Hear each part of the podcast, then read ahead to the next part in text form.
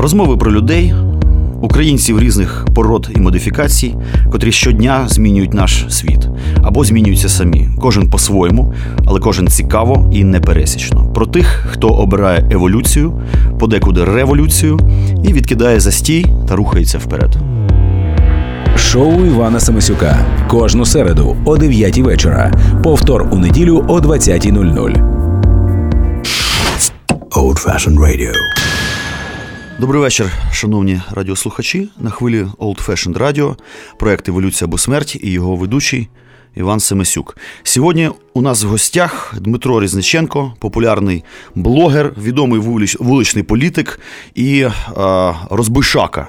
От е, з таким дещо хуліганським околополітичним бекграундом, очільник за давніх пір громадського політичного руху Новий вогонь. І, власне, слово новий новий, дотичний до теми нашої передачі Еволюція або смерть.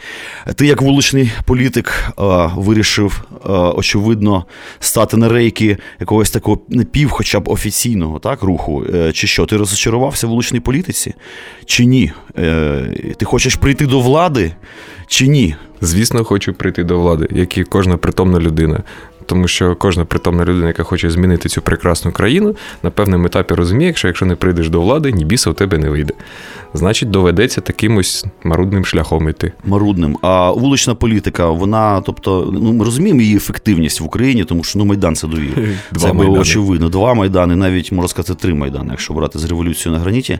А, Але перспектива вуличної політики в Україні вона ще має. Хто там взагалі зараз присутній, і чи є там свої ліві, праві фланги і так далі вся ця історія. Як влаштовано вуличну політику в Україні? Та так само, в принципі, як і в усіх інших країнах, в усі часи і в усі буремні часи. Е, власне, вулиця вона завжди є останнім аргументом, і завжди вона і вирішує. А якщо у тебе ще й грошей нема, от нема тих валіз задекларованих е, доларів, які ми нещодавно всі дізналися, то крім як не спиратися на людей, більше нема на кого і спертися. Купити собі партію патріоти не можуть. Купити собі тітушок, патріоти не можуть. Значить, самим треба ставати і бійцями, тітушками, і всім таким іншим. Окей, Тим більше... А гроші, гроші. От е, я так зрозумію, ти ідейна людина, котра. Дня майже не ходила на роботу. Ну, майже Це неправда. До революції то працював. Трошечки працював, так. Ну, як трошечки. Більше, ніж хотілося. Тобто, Але працювати е. просто на роботі не хочеться. На, І чи на не є політика просто, не просто виходом з цього соціального е, нескінченної марудної історії дім робота, дім робота. Що політика? Це прокачане хобі, чи це дійсно ну, новий вогонь? Та ні, просто хотілося трошки змінити країну. Поступово з'ясував, що якщо працювати на роботі, то ти її не зміниш, ти навіть свою роботу не дуже зміниш. Ось. У мене була Я працював журналістом, дізнався, що навіть журналіст мало що може вплинути. Це ще Здається, Ігор Соболєв, пам'ятаю, коли я працював в його в його бюро журналістських розслідувань, він дійшов до цієї висновку, що журналіст, будь-які розслідування, щоб ми там не викрили, які б ми не знайшли люту інформацію, таку, що в нас самих вуха в'януть. Ми її публікуємо і нічого. І нічого. І нічого. Скажи, Дмитре, а коли ти вперше відчув, що Україні треба щось міняти, не там А, валити з країни, так, або там, наприклад, Б, пристосуватися. А чому тобі захотілося щось міняти? Тому що, наприклад, валити це іноді вигідно, якщо хитро звалити, ну, правильно. Так, красиво. Дуже вигідно пристосуватися. Ми бачимо по цих валізах з мільйонами. А чому змінити? Тому що пристосуватися, якщо чесно, щось не виходить. Не виходить і все. Деякі речі настільки не співпадають з моїм внутрішнім кодексом, і або я з ними, або я від них маю втікти, а це, в принципі, теж не вийде, бо совість не дозволить, або їх сам змінити. А почалося все на помаранчевій революції ще, коли я був ще абсолютно аполітичним студентом, і, в принципі, плювати хотів на всі ці рухи, але наш а, е, директор інституту ДНУ, де я вчився на той момент, е, університету, ну там, коротше, я жив тоді на Це Дніпропетровську. Так, в Дніпропетровську. Це було таке ватне проянуковичівське кодло викладачів. І до мене в кімнату в гуртожиток зайшов директор інституту разом зі своїми посіпаками і почав переривати нашу кімнату на предмет помаранчевої символіки, яка Ого. мені на той момент була загалом то байдужа. Але оскільки було ну, модно, молодіжно, щось там десь валялися якісь наліпки. І з цих наліпок він влаштував прямо скандал. І я подумав: ах ти. Залізло до мене на мою в мою кімнату і мені вказує, які наліпки, де, де значить, зберігати, за кого голосувати. Думаю, та я вам всім покажу. От з тих пір і з'явилося бажання, верніше, усвідомлення того, що тут явно щось треба міняти. Угу. Ну, дивись, ну це щось таке глибоко особисте, і, скажімо так, ну більше такий соціальний протест. А е, таке питання: е, ти все-таки політик правого флангу. Тобто, ну націонал... мене політиком націоналіст. Ні, Ні, ти майбутній, майбутній політик. Я тобі просто пророкую вангую. Все ж таки, ти політик, якщо ти займаєшся вуличною політикою, так чи інакше, все-таки можна назвати тебе політиком. Українство це ти народився в Кривому Розі. Угу. От, відповідно, ну ми знаємо, що Кривий Ріг це такий радянський посілок гігантський радянський, так. абсолютно пролетарський, а, ем, і з відповідним, так би мовити, бекграундом. Ми всі mm ну, тим більше в Кривому розі, звичайно, радянська школа, ти, мабуть, був ще й піонером. Ні, піонером не, не, не щастя не трошечки. Я вспів пару років побути піонером. А, І оце от е, саме українство як ідея. Чому ти базуєш свій протест, одразу почав базувати на ідеї ну, націона... на національному підтексті? Був такий вибір чи не був? Звісно. Ти думав про це? Чи ти просто українець з дитинства? Ні. Е, Якщо ти, в принципі, виступаєш за справедливість і намагаєшся цієї справедливості досягти, то два і два склавши, ти побачиш, що українська національна ідея. От зараз вона трошки підняла голову після революції, але завжди вона була потоптана, побита, якась упосліджена, і по відношенню до української нації та українського культурного коду, не знаю, як це висловити правильно, угу. завжди була люта е, цивілізаційна несправедливість. І якщо вже ти виступаєш за справедливість, якщо ти завжди за тими, кого гноблять, проти тих, хто гнобить, то ти автоматично просто стаєш е, на бік української національної революції. Це само собою. А справедливість. Що от, це для тебе? Справедливість це коли кожному по заслугам віддається і кожному е, по потребам. Отак от. Скоріше по заслугам. Я По потребам, потреб у мене багато. Не дуже розраховую, що хтось мені за це дасть. Скажи, Дмитре, от ясне діло, що якщо ти вже взявся за цю справу, тобто ти бачиш в цьому якусь перспективу а, і якось уявляєш собі майбутнє. По-перше, своє, по-друге, України взагалі, як скажімо так, ну як проєкту твого особистого, так і угу. взагалі України. А якою ти бачиш Україну майбутнього в найближчій угу. перспективі? В ідеалі. В ідеалі. О, я можу зараз таку епічну картину намалювати. Намалюй. По-перше, столиця у нас буде в Севастополі. Ого. Через чому там? Ну, це так. Е, а, на тому, слово що... надмінному сусіду. Ні, тому що Макіавелі писав: якщо ти хочеш приєднати до себе територію повністю і щоб з нею не було проблем, ти мусиш або переселитися туди сам, як володар, або ти mm-hmm. мусиш. Е, там створити величезні поселення своїх людей, тобто на наші гроші це взяти купу западенців і там розселити їх компактно десь на ЮБК. Або, ти мусиш, або ти мусиш знищити ці міста.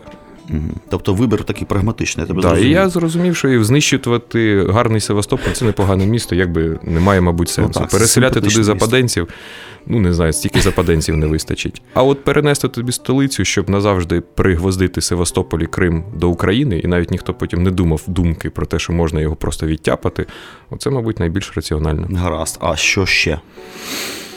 А, ще ми влаштуємо м, такий красивий кіберпанківський націоналізм з легалізацією марихуани і гей-парадами. Чудо.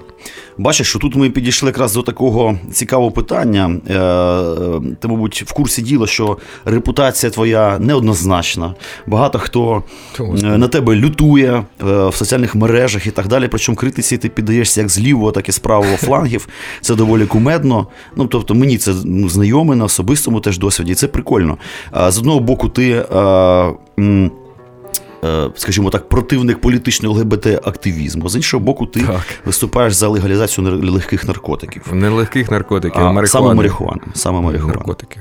Марихуана не наркотик. О, власне, ну окей, значить, е, як це все поєднується? Тобто виходить, що ти все-таки наш і не традиціоналіст з одного боку, а з іншого боку, і не а, е, лівак. Угу. То хто ти такий? Я просто. М- Тобто Традиці- тебе одні фар- е, е, таврують ледь не як фашиста, інші таврують тебе ледь не як якогось як московського посіпаку. Е, Я просто націоналіст, який вірить в прогрес. Отже, я вірю в те, що суспільні відносини також мають здатність прогресувати і змінюватися з часом, Еволюціонувати. еволюціонувати. І якщо, скажімо, раніше монархія була абсолютно нормальною системою, коли просто людина залишала країну своєму сину у спадок, наче це його дача, то зараз це вже в цивілізованих країнах та й загалом в країнах сприймається як досить ем, нахабна традиція. Мгм. значить, все-таки щось змінюється. А остаточно я зрозумів, що прогрес існує, і всі е, традиціоналісти, такі кондові, які досі страждають, що Людовіка скинули колись і Бастилію зруйнували, вони помиляються, бо, наприклад, існує ядерна бомба.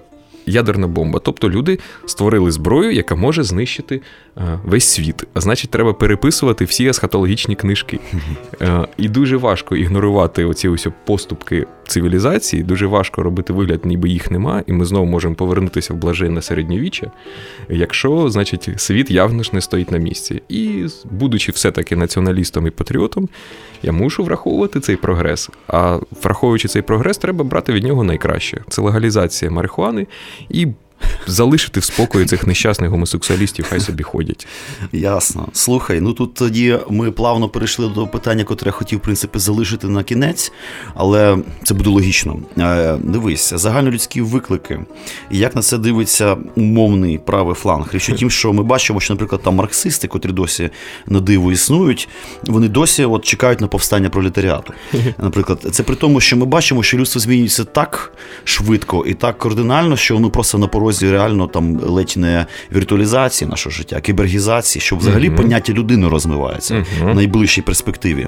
А вони все чекають на повстання трудових значить, е, мас. От, е, причому абсолютно щиро. І поки вони Та чекають, щиро. поки вони чекають, е, ці маси просто трудові вони зникають. Тобто пролетаріат зникає як клас. Та не чекають вони на це а, а якщо зникнуть раптом, розмиються Я нації, серед, народи. серед наших марксистів, серед наших ліваків не бачив жодного пролетаря. От така от традиція. Це, як правило, знову ж таки, ЛГБТ-активісти, всякі захисники всяких меншин, всякі журналісти гуманітарного профілю, але жодного пролетаря серед них я не бачив навіть близько.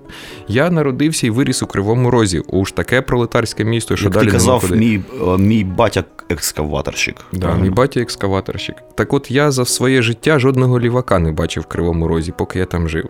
Не, нема ніякого, не чекають вони давно ніякого Ну, гаразд, це така, знаєш, університетська, можливо, більш така по кампусам своїм сидять, Ну, значить, тож. щось мріють, окей. Але в, е, в, це ну, доволі трагічно е, сприймається, то, що ну, дійсно мрія є, а Та ні. поле для ні, ну, Діма, поле для мрії просто зникає. Так? а, у- Ні, а, а якщо зникнуть нації, Так, народи розмисля, що будуть робити? По-перше, народи і нації. Що буде робити правий фланг? По-перше, нації і народи не зникнуть і не розмиються. Їм обіцяли зникання і розмивання ще кілька сторіч тому, і щось ніяк на це не схоже. А навпаки, формуються і зміцнюються, і створюють національні культури, і національні мови. І цей процес як ішов, так і йде. І зникає, виникають нові. Виникають навіть нації. нові. Навіть Правильно. так. Тобто Це- ти вважаєш, що це природна форма існування людства? Саме так, люди все одно будуть ділитися. І якщо ліваки мріють, що одного разу все людство обніметься і стане всі єдиним, так от воно обніметься і стане єдиним тільки коли з'являться інопланетяни, які будуть загрожувати його існуванню. В противному Мгм. випадку вони завжди будуть між собою ділитися. А Здається, ділитися пан- значить прокладати кордони. Пан а кордони, Кеннеді про це казав. отож, А про що мріють праваки? о, ну на загал чи нормальні? Ну, е, скажімо так, е, е, ну, не сумасшедші. Ага, не сумасшедші. Не сумасшедші праваки мріють власне про те, що зараз і відбувається. Відбувається український національний резистанс, українська національна революція. В кілька етапів вона йде, і відбувається повернення до тих. е, Прекрасних традиційних все-таки форм співіснування людей, як воно і має бути. Тому що влада ліваків, які десь от з кінця 60-х владарюють над світом, е, які давно вже не пролетарі, а вже більше чиновники та гуманітарні всякі наглядачі, вона потроху проходить. І от Трамп виграв, як ми всі бачили. Значить, явно епохальні зміни відбуваються. Тобто ти не вважаєш його популістом, наприклад, так? Мгм. Думаєш, що це серйозний політик, не клоун, а Я не знаю, який він. Я ж не експерт. не слідкував особливо, так? Я не слідкував, я просто знаю, що е, Хіларі Клінтон казала, права геїв це права людини, а права людини це права геїв. Тобто вона абсолютно і чітко йде в контексті от тієї американської ліберальної політики, яку вони вели, мабуть, вже ведуть вже сторіччя. Десь так. І вона така послідовна, вони потроху підминають під себе країни, вони, значить, е, нав'язують свій дискурс, і все наче було правильно. Але ось хлоп і Трамп. Шоу Івана Семисюка. Шановні радіослухачі, ви на хвилі Old Fashioned Radio. Це проект Еволюція або смерть та його ведучий Іван Семисюк. У нас в гостях Дмитро Різниченко, відомий блогер, популярний вуличний політик, з потужним хуліганським бекграундом. А про що мріють? Тобто, виходить, ну про що мріють праві всього світу, не тільки Та звідки ж я знаю про що мріють праві всього світу? Тут я е, не можу сказати про що мріють праві України, тому що якщо їх в рядочок отак от всіх посадити і спитати, то такого тобто, наговорять. І, скажімо так, такого е, загального, е, загально всесвітнього з контактами з якимись там е, нема у вас, виходить, Ні, руху всесвітнього. Загалом все дуже чітко і ну, всі сходяться на тому, що е, лівацька політика довела Європу до ручки. І те, що там зараз відбувається, це дуже дуже погано заштукатурений. Е, Господи, матюка, це ж не можна. Не можна. Да. Ну, тобто там нічого хорошого не відбувається. І це політика, це результат послідовної політики, яка ведеться mm. там з 70-х років, з тих пір, як комуністи там прийшли до влади. І на загал всі праві прийшли до очевидного висновку: ліваків треба гнати, Європу треба рятувати. Це ж очевидно. От mm-hmm. це можна сказати, що у всіх це є. Ну, а, так. добре, а це стратегія, а тактика. Ну... Що значить гнати? Через які механізми ви це бачите? Через що взагалі?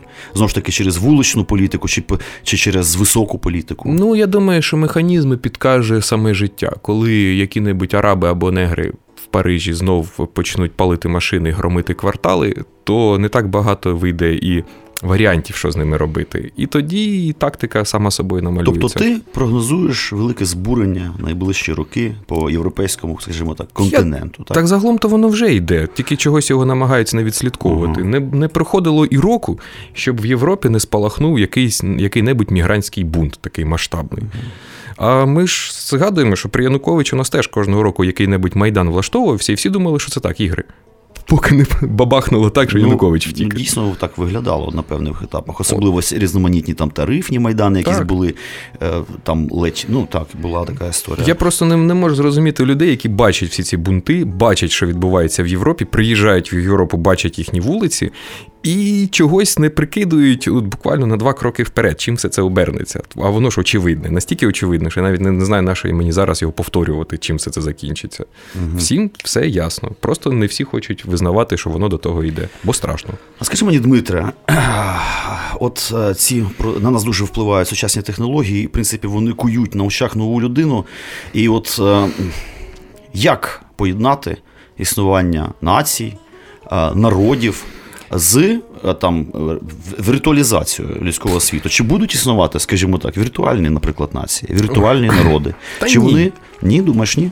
Тому що істина в тому, що е, нація це завжди кров і почва, і нічого з цим не поробиш. Якщо під нацією нема е, землі, якою вона володіє, суверенної, от зем, просто землі, хоча б хоча б квадратного метру, на якій от чисто її суверенітет, не буде ніякої нації. А ти знаєш, що існує уже віртуальне місто а, на якомусь Та бачив я це віртуальне Ясно, місто. Воно буде розвиватися далі, далі. Та хай далі розвивається, це іграшки. Все більше і більше мешканців. Зрозуміло, що іграшки, але в, е, в, ці іграшки поступово-поступово, знову ж таки, через кіборгізацію угу. можуть настільки щільно війти в наше життя настільки щільно, що ми, можливо, навіть не зможемо вже ну, там, на 100% відрізняти одне від іншого. Типу, ну так, так пофантазуємо. Ну, Чи ти думаєш, що. Так історія таке вже бачила і не раз. От в цьому прикол е, традиціоналістів. Вони бачили таке, а люди якось думають, що це все вперше. Вже були, наприклад, християнські лицарські ордени, які, власне, були державами в державі. Це але з усіх цих орденів, які були державами в державі і нікому власне не підкорювалися, залишилися в історії тільки ті, під якими була власна територія: Тевтонський орден, Мальтійський орден, а всякі госпітальєри тамплієри, у яких була тільки мережа фортець, знищені були. От і все. Завжди нація це суверенітет над територією. Територія первинна. Тому всі вчепилися в той Крим, вчепилися в той Донбас, який, в принципі, сам по собі. З усім тим населенням нікому то особливо не треба. Але суверенітет він первинний. Поки ти під тобою є територія, над якою твій суверенітет, ти існуєш. Нема, не існуєш. Угу. Майдан. Як явище, останній майдан, тоді став реальністю, коли він оточив себе барикадами і створив от в центрі Києва на площі міні-республіку, в якій не існували закони Януковича і не діяла їх міліція. А якщо діяла, то таємно, бо її ловили. От тоді Майдан зміг перемогти. От і все. Ловили і били. Е, Ловили і били. Дійсно, да. Слухай, пане Дмитре, таке питання. За великим рахунком можна сказати, що вулична політика це ну, така форма війни. Е, для тебе війна почалася, як ти сказав, ну, за великим рахунком, да, 2004 року. Угу. З... Боротьба тоді ще, тоді боротьба, ще не війна. Боротьба. От. А війна почалася з Майдану, фактично. Ти прийшов потім на війну, угу. ти її бачив, ти її пройшов, і ти, очевидно, змінився чи не змінився. І взагалі, як ти змінився за час цієї своєї боротьби з 2004 року по сьогодні? Чи змінився ти взагалі? Попустило трошки любов до людей і довіра до них. А так, не знаю, якби в дураком так і залишився. Ага, Тобто ти все ж таки романтиком залишився? Ну, мабуть же ж. Ага, Але вже таким, котрий не довіряє людям. Я колись віршик написав: людям не вір, бо немає людей без хованих в шафах скелетів. Та вір у людей, вони краще, ніж те, чим віє від них в інтернеті. Я в людей вірю, але вже не довіряю. Не довіряєш. А якщо ти їм не довіряєш, то чому ти хочеш їм а, добра, ну, свого, як ти його бачиш, якщо ти їм не віриш? Mm, я не сказав, що я їм не вірю. Я їм не, не довіряю в більшості. Бо, як показав досвід і революції і війни, на певному етапі все, що здавалося е, ідеальним і правильним, і ось побратими поруч, при зміні куту зору досить сильно міняється. Тому не треба все приймати за чисту монету. А добра людям я хочу, тому що я перестав вірити в український народ восени 13-го остаточно, бо український народ на той момент е, являв собою жалюгідне видовище. Всі наші жалюгідні спроби якось вплинути на його долю. Не знаходили жодного відгуку в масі, і здавалося, що з цим народом можна робити взагалі все, що все, що хочеш. Табачник був міністром курва, міністром освіти. Він вчив українських дітей ненавидіти Україну прямим текстом. А, І нічого, і все нормально. Але, розчарувавшись в українському народі восени 13-го, я вже буквально через місяць отримав такий урок і такий зразок нелюдської мужності і завзяття українського народу, що завжди, коли я перестаю остаточно в когось вірити, я згадую це відчайдушне повстання яке розгорталося на моїх очах, і мене знов захоплює. Угу. Тобто це був а, ніжданчик. Прямо ще який. Ще який. Восени 13-го я був розчарований повністю. Ми а на той зараз момент... Ти розчарований чи ні? Ні. Ну як я можу бути розчарований після подвигу Небесної Сотні? Ну, це очевидно, але таке це враження, що все пішло в пісок. Да, Є таке Ні, відчуття. так воно скільки разів йшло У мене в пісок. немає такого відчуття. Отож. У багатьох є просто. Так це тому, що вони недалеко дивляться і всеред, і назад, і вперед. Тому і здається так. А насправді, якщо трошки відмотати назад, все це було багато разів і буде ще багато разів. Тобто ти вважаєш, що на нас ще очікують такі струси, може ще й не один раз. Ну більше того, історичні більше закони того. такі, вони, що, як правило, струси відбуваються якраз тоді, коли їх менше за все чекають. Наприклад, найстабільнішою епохою в якої, здавалося, вже нічого не буде відбуватися, крім прогресу і технічного розвитку, це був початок ХХ століття. Коли радіо вигадали, коли транснаціональні подорожі, коли авіація. Все було прекрасно і перспективно. Перспективно, і всі вважали, що тепер буде е, мирна боротьба народів, а також прогрес, і колись полетимо на місяць. І це було перед Першою світовою і перед Другою світовою. І зараз, коли в нас відбувається такий самий прогресивний ривок технологій, і відчуття, що тепер будуть нації тільки змагатися мирно, і все все вже вдано в минулому, і війн великих не було 70 років. Мушу людей трошки розчарувати. Таке теж вже було, і закінчилось воно кривавими банями світового масштабу. Угу. Ну дійсно, ти бачиш, що покоління трохи не лякане після 45-го року, угу. якщо не брати до уваги там, наприклад, афганську авантюру радянську, коли багато молодих людей забирали в армію. В принципі, це покоління не лякане війною, і війна є частиною історичного міфу. І тут раз добрий вечір. Угу. Знову війна це частина життя, причому ще й на наших землях, на нашій території. Отже, на нас очікують, очевидно, війни. Струси. Та воно вже йде. Ну, вже йде. Вже Я йде. маю на увазі конкретно, капітально, так, щоб так, що до, ух, до кішок достане. До кішок. Навіть Скажи, тих, будь хто ласка, дуже хоче, щоб дивись, у нас з'явилася доволі несподівана така ще сила, котра може, котрої ніколи в Україні не було, і вона може впливати в майбутньому на політику, це армія.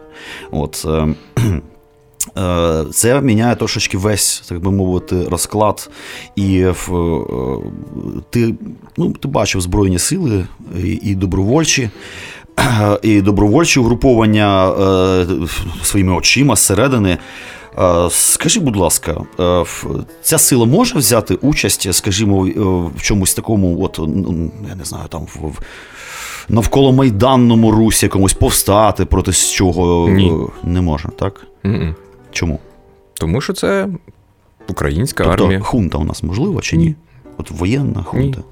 Неможливо. З діючих офіцерів так точно ні. Угу. З людей, які пройшли війну, очевидно, може. А з діючої армії ні.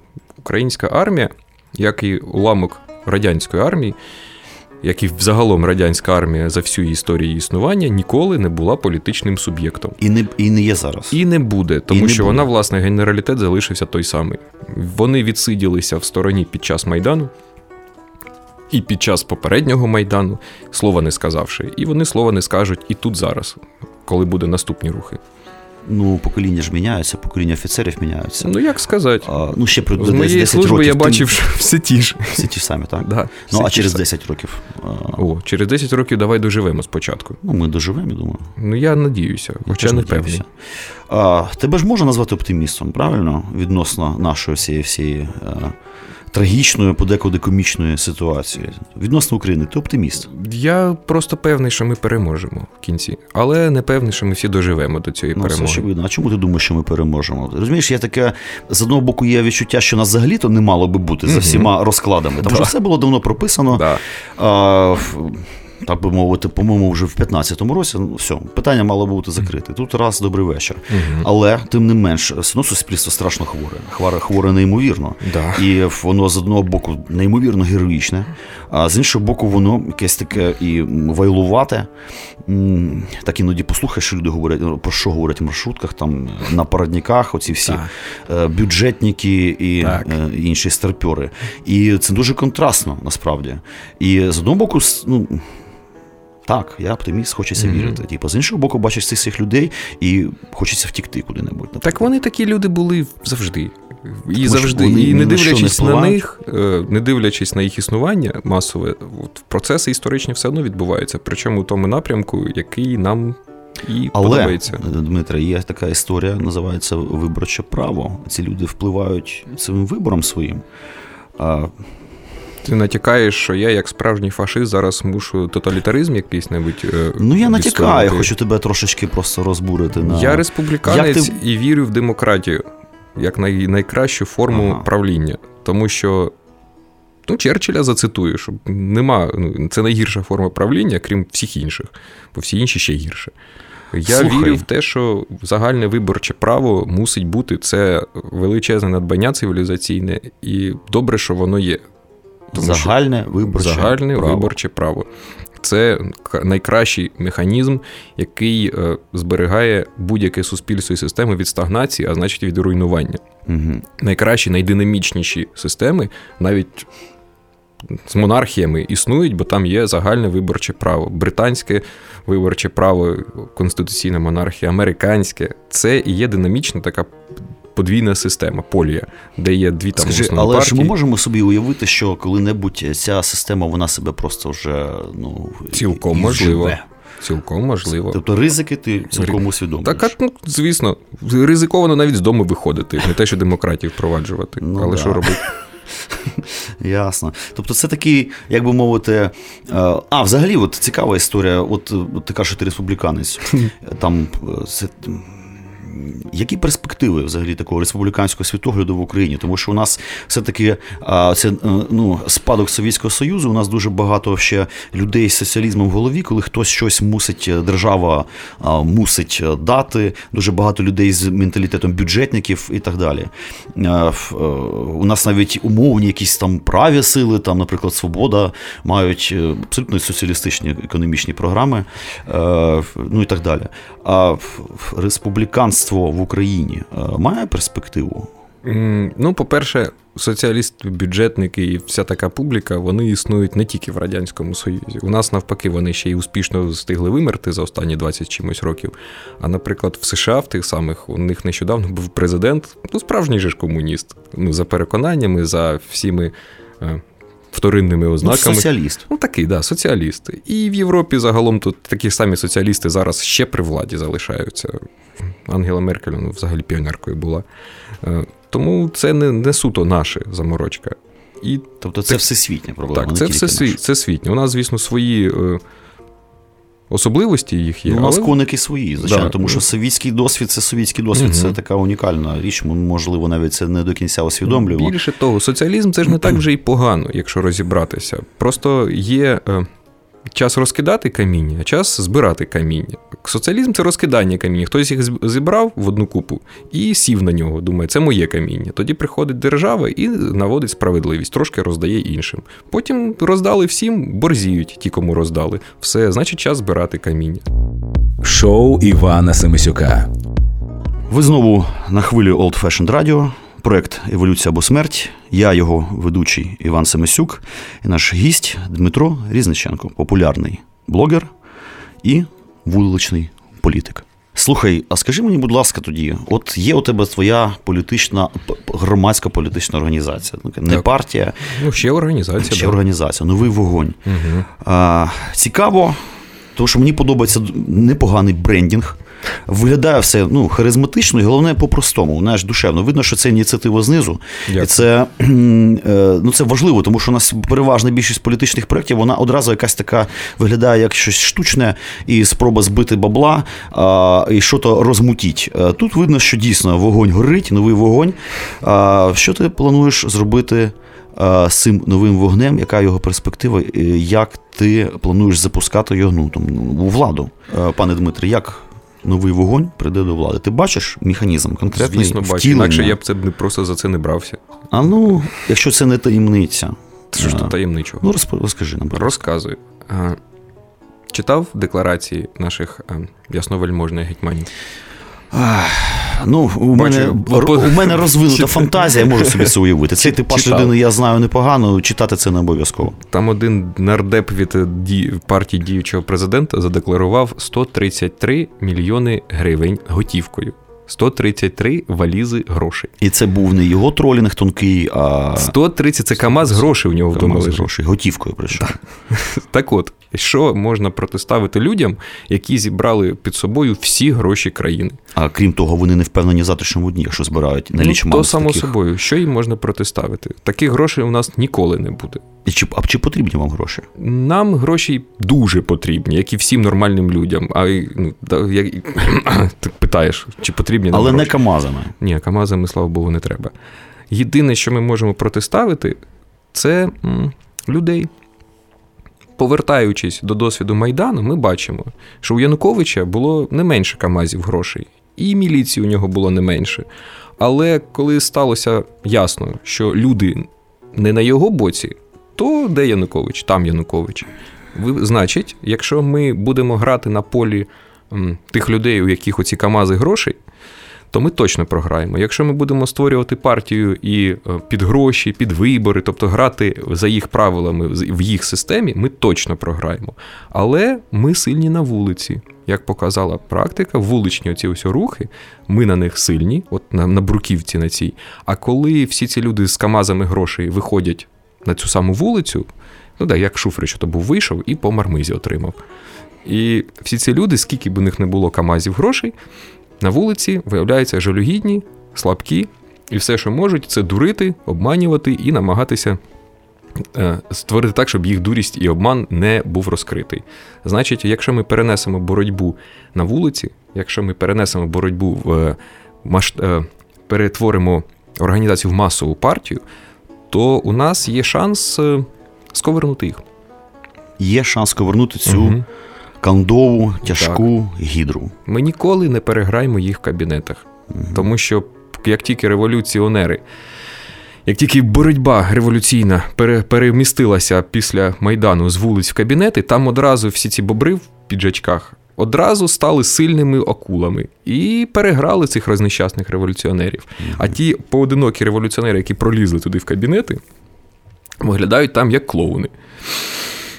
Пане Тому Дмитре. що вони грають на, на полі ворога, а Ну, ми не збираємося цього робити. Ну, Я зрозумів, пане Дмитро, я бажаю вам цих бобрів, так сказати, защеміть Дякую. е, по можливості. І нагадую нашим слухачам, що ми знаходимося на хвилі Old Fashioned Radio. Це проект Еволюція або смерть та його ведучий Іван Семисюк. Е, І тут е, питання. Таке антропологічне майже. Річ у тім, що я знаю, що ти ще до, е, до революції мав контакти з е, російськими, ну, скажімо, колегами, не колегами, але людьми ну, з такого, ну, як скажімо так, з правого флангу, але проукраїнськи налаштованих в Росії. Чи дійсно є проукраїнські налаштовані праві в Росії? Угу. І що це за люди? Нема проукраїнськи налаштованих. Є е, ті, що вважають Майдан єдиним способом врятування Росії. І тому у них вибору нема, крім як бути проукраїнськи налаштованими. Контактував я до революції не з проукраїнськи налаштованими, а лише з тими, які до нас е, приїжджали і прибігали всякими пробіжками. Останній раз ті, що пробігли з там пробіжкою єдності, отримали по голові десь під, під Львовом.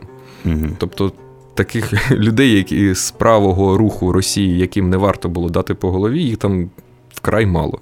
Але, на щастя, вони є. Є. Що це за є люди? і досить щирі люди. Це люди не сліпі, не дурні і не сволочі, які очевидно бачать, до чого е, веде Росію політика Володимира Путіна. І оскільки вони люди не дурні, вони знають, що іншого способу, крім Майдану, нема для того, щоб е, знищити цю систему, побудовану Путіним та його посіпаками. От і все. Тому у них нема вибору, крім як підтримувати ідеї Майдану і, виходячи з цього, вже поважати Україну і також її право на існування. Чи багато цих людей? Чи зможуть вони щось зробити? Критично мало. критично мало. Тобто шансів на те, що вони, скажімо, зможуть на щось вплинути якось, наприклад, в той. Ну, ми всі розуміємо, що в Росії йдуть ну, серйозні центробіжні е, процеси, що рано чи пізно там все гафнеться і почнеться якась заворушка конкретна. Ці люди вони не потонуть просто в цьому водовороті. Ні. Я Ні? гадаю, що якраз вони і будуть тим дріжджами, які піднімуть оцю всю хвилю. А чи є е, е, в Україні, не знаю, українській державі, ну навряд чи це така неповірядка конструкція. Ну, взагалі, Україні підтримувати якось цих людей, виходити з ними на контакт, взагалі то якось е, контачити з ними. Є сенс? Обов'язково. І Треба саме з ними і підтримувати контакт. Обов'язково. По суті, це єдина наша надія перемогти Росію зсередини. зсередини. Тобто тільки зсередини ми Їх зможемо. більше втричі, ніж нас. Зброї у них більше ще більше разів. Е, армія у них більше в кілька разів. Ми не переможемо їх лоб в лоб. Це я кажу тобі як людина, яка з ними воювала. Е, єдине, на що ми можемо розраховувати, що їм стане просто не до нас. А не до нас їм стане тільки коли у них всередині почнеться буча. А бучу можуть підняти тільки всередині самі росіяни. Відповідно, нам зараз вже треба шукати тих росіян, які здатні підняти всередині бучу, і з якими варто контактувати, бо вони до нас прихильно ставляться. Ти таких людей вже знаєш. Так, я таких людей знаю, вони там є. А вони виходять на контакт з новим вогнем. Та, якщо чесно, ще не контактували. Нас, нас жменька, ми існуємо, блін, з моменту демобілізації цього року. Ні, ну так контакти є і так, ще старі контакти ще з дореволюційного часу. Там хороші хлопці, щирі, які щиро поважають нас і щиро підтримують нашу боротьбу. Там вони на підпільному якомусь е, становищі положені, чи е, ну, вони досі можуть артикулювати та, свої погляди, чи вже все? Можуть. Ще можуть. поки можуть. Там І ФСБ їх ще не е, щіміт. Росія велика. В чому її особливість? Я коли я ж був проїхався по Росії автостопом і зверху вниз, і зліва направо, і аж до Владивостоку доїхав і багато з ким спілкувався. Так от ось десь починаючи з Уралу, там уже починається геть своя політика. І З на... Уралу на схід. З Уралу на схід там починається геть своя політика і свої е, розклади, які неможливі, наприклад, в Москві. Тому вони там є, Ну, вони не на підпільному З іншого боку, з Уралу до Владивостока живе близько 35 мільйонів Так. людей, менше ніж в Україні. Звісно. Це просто до того, що уже на Уралі, наприклад, людям мало цікаво те, що відбувається на Кавказі. Дійсно. Для- так, на Кавказі з гранатометів стріляють по міліцейським відділкам, в, в Єкатеринбурзі це не цікавить нікого. А як же медіатиск, оцей весь. е, Ну, по телевізору мало що там розказують. Тобто, дійсно, Так. е, наступає такий момент, навіть географічний, де медіа московські Так. вже не так е, впливають потужно Ну, звісно. на цю Ну, всю яка, історію. де Кавказ, а де Уральські гори? Ясно. Слухай, а, скажи мені, будь ласка, як ти думаєш, ну, звичайно, часто таке питання можна почути. А коли там все гавкнеться, пане М. Дмитре? Я думаю, що економічно там все гавкнеться рока, років за два. Принаймні, мої хороші друзі, економісти з Москви, які звідти вже зібрали манатки, сказав, що там нема що робити. А куди вони зібрали манатки? Київ. Київ, ти бачиш. Да. Вони кажуть, що років за два там буде гайки і карткова система.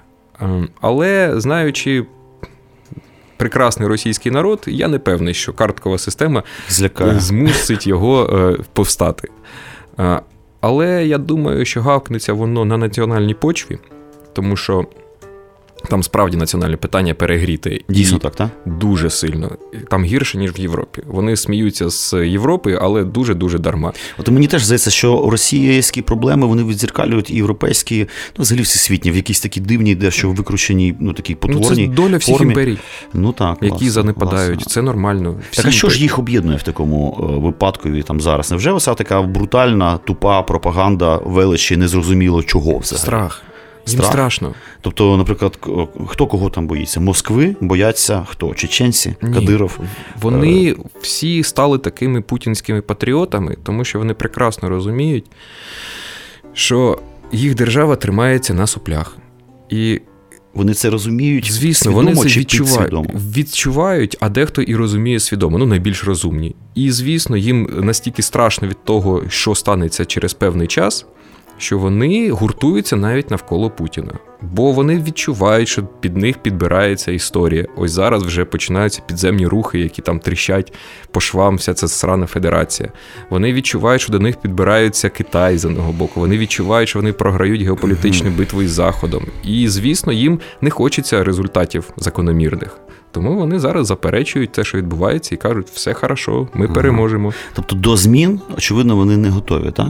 Тобто це гасло е, нашої передачі еволюція або смерть. Тобто треба вибирати, або ти гавкнешся, або ти змінишся. Тобто можна дійсно змінитися, усвідомити свої проблеми. І, наприклад, е, взяти і розпастися контрольовано, наприклад. Вони не можуть це зробити можуть. контрольовано. Все вже, там революційна ситуація. Ага. Е, Як казав Володимир Ілліч Ленін, це коли верхи не можуть жити по-новому, а низи не хочуть жити по-старому. Верхи там вже не можуть жити по-новому. Там система абсолютно принципово не, реформ... не може бути реформована. Все. Там, якщо висмикнути з неї будь-яку ланку, вона посипеться. Відповідно, е, спроби намагатися її реформувати не мають сенсу. Значить, там має бути якісь соціальні рухи знизу. Угу. А нема тебе такого відчуття, пане Дмитре, що на якомусь там, я не знаю, ну, метафізичному рівні ми їх ну, переграли якось несподівано. Та ні, у нас просто кращі умови. Процеси у нас ті самі. Одні от історичні процеси у нас, в принципі, ті самі, що з Тунісу починаючи там через Єгипет, через Сірію, через все це. Ось вони вибухи. Ти маєш на увазі арабську весну. Так? Так. А і ті процеси, які відбулися в Києві, ті самі відбуваються і в Росії, і в Москві. Єдине, що нас менше. У нас е, казан менше, умовно кажучи, і е, часу закипіти треба менше. Ну, і він нас етнічно більш монолітний наш казан, це раз. Так, Е, у нас інші. У нас є Західна Україна, яка е, є нашою завжди опорою в протиставленні от ці мос- московському впливу. У нас просто кращі умови, тому у нас спалахнуло раніше і проходить не так страшно, як у них воно відбудеться. Пане Дмитре, скажи мені, будь ласка, от коли там все гавкнеться, що будуть робити наші праві в Україні? Я сподіваюся, наші праві в Україні, коли там все гавкнеться, будуть сидіти в адміністрації президента, в кабінеті міністрів, в міністерстві оборони. І перше, що вони зроблять, це накажуть бомбити Севастополь. А як же столиця в Севастополі? А от відбудуємо А, і там побудуємо столицю. я тебе зрозумів. Шоу Івана Семисюка. Дорогі друзі, наостанок, майже наостанок, хочу нагадати, що ми на хвилях Old Fashioned Radio, проект Еволюція або смерть. Я і ведучий Іван Семисюк, і наш гость Дмитро Різниченко, популярний блогер, вуличний політик, розбишака і хуліган. Перестань Можна і так сказати. мене розбишакою. Добре, більше не буду. Скажи, будь ласка, непросте життя не розбишаки, а серйозного вуличного політика, майбутнього, можливо, супер е, е, політика важко ваговика і родина. Як це все? Твоє буремне життя, воно взагалі як от е, складається в якийсь такий кубік Рубіка, тому що я знаю ну, твою жінку, вона теж люта, Мгм. доволі особа, тебе діти. От е, це ж просто вулкан якийсь, а не родина. Е, Як це все взагалі впливає на поєднується, власне так. Ну, мені пощастило із жінкою. Вона Тобі моя пощастило. соратниця. А давно вона твоя соратниця? Та самого Ви початку. зустрілися як соратники, чи стали соратниками під час уже? Ми зустрілися, будучи у складі однієї стрьомної партії. Е, Ми захоплювали тоді, здається, якусь забудову в наметі. Тобто, в принципі, у нас ця біографія почалася з самого початку. То Все е, ви закінчиться. познайомилися в бою, фактично, можна так Який там бій, господи? я Це були часи кажучи. Ющенка, такі блажені. Да, супер. Ну така кумедна Ющенківська епоха. Дійсно, е, Оксамитова майже так, Так. зараз згадується. Ти бачиш, е, тобто, і поступово, а, власне, е, до нового вогню е, твоя жінка має якесь відношення організаційне? Вона є секретар. працює? секретар. Так. Тобто, новий вогонь, мало того, що це громадська політична організація, мало того, що це ще й можливо майбутнє України, це ще й е, сімейний проєкт. Ні, сімейний проєкт, він, якщо чесно, чисто по дефолту. Сподівалися, що обійдемося так, але я думав, так, ну не можна ж прямо жінку тулити, це якось некрасиво, але вона настільки виявилася е, завзятою, ефективною і мовчки сприймає мої вибрики, що я зрозумів, що це, в принципі, навіть раціонально. Крім того, я помітив, що вона ще й вміє вчитися, мені здається, вона вчиться.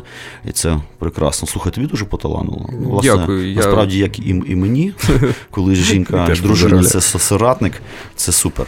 Ну, дорогі друзі, на цьому, мабуть, нашу передачу про еволюцію або смерть ми будемо поступово закінчувати.